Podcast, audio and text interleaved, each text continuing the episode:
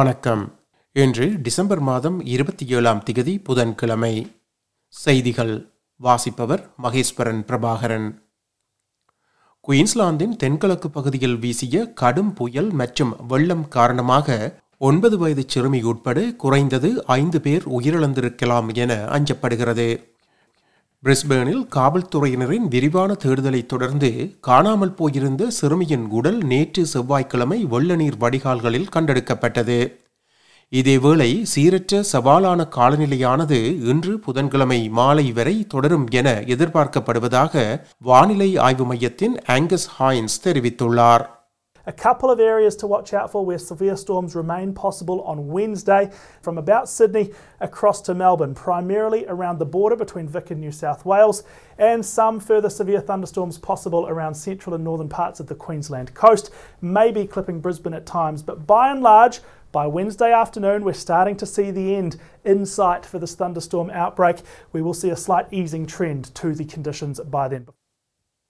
சிட்னியின் மேற்கில் பென்ரித் பகுதியில் புதிதாக திறக்கப்பட்ட மேன்மேட் பீச் கடற்கரையில் தேடுதலை தொடர்ந்து முப்பது வயது மதிக்கத்தக்க ஆண் ஒருவரின் சடலம் கண்டெடுக்கப்பட்டுள்ளது.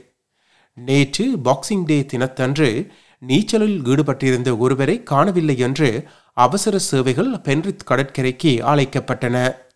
குறித்த கடற்கரை பொதுமக்களின் பாவனைக்கு மூடப்பட்டு மூன்று மீட்பு படகுகள் மற்றும் இரண்டு ஹெலிகாப்டர்கள் காவல்துறையினரின் தேடலில் இணைந்திருந்தன. புதிதாக உருவாக்கப்பட்ட இக்கடற்கரையானது ஒரு வாரத்திற்கு முன்பு பொதுமக்களின் பாவனைக்கு திறக்கப்பட்டமை குறிப்பிடத்தக்கதாகும். உக்ரைனின் தாக்குதலின் போது கருங்கடல் பகுதியில் சென்று கொண்டிருந்த தனது போர்க்கப்பல்களில் ஒன்று சேதமடைந்துள்ளதை ரஷ்யா உறுதிப்படுத்தியுள்ளது. நோவோ செர்காஸ்க் என்ற பெரிய தரையிறக்க கப்பலை உக்ரைன் ஏவுகணைகள் தாக்கியதாக ரஷ்யாவின் பாதுகாப்பு அமைச்சகம் தெரிவித்துள்ளது. ஆட்கடத்தல் தொடர்பான விசாரணைக்காக பிரான்சில் கடந்த நான்கு நாட்களாக தடுத்து வைக்கப்பட்டிருந்த இருநூற்றி எழுபத்தி ஆறு இந்திய பயணிகளை ஏற்றிச் சென்ற விமானம் தற்போது மும்பையில் தரையிறங்கியுள்ளது. பெயர் பொறிக்கப்படாத ஏ த்ரீ ஃபோர்ட்டி விமான உரிமையாளரான லெஜண்ட் ஏர்லைன்ஸ் நிறுவனமானது ஆட்கடத்தல் தொடர்பிலான குற்றச்சாட்டினை மறுத்துள்ளது.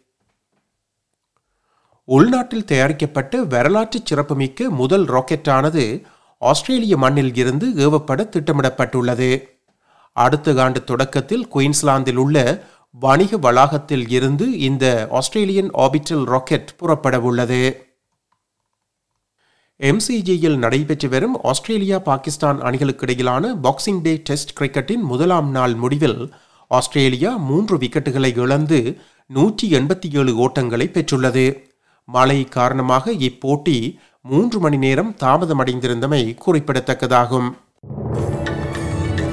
இத்துடன் எஸ்பிஎஸ் தமிழ் ஒலிபரப்பு வழங்கிய செய்திகள் நிறைவடைந்தன.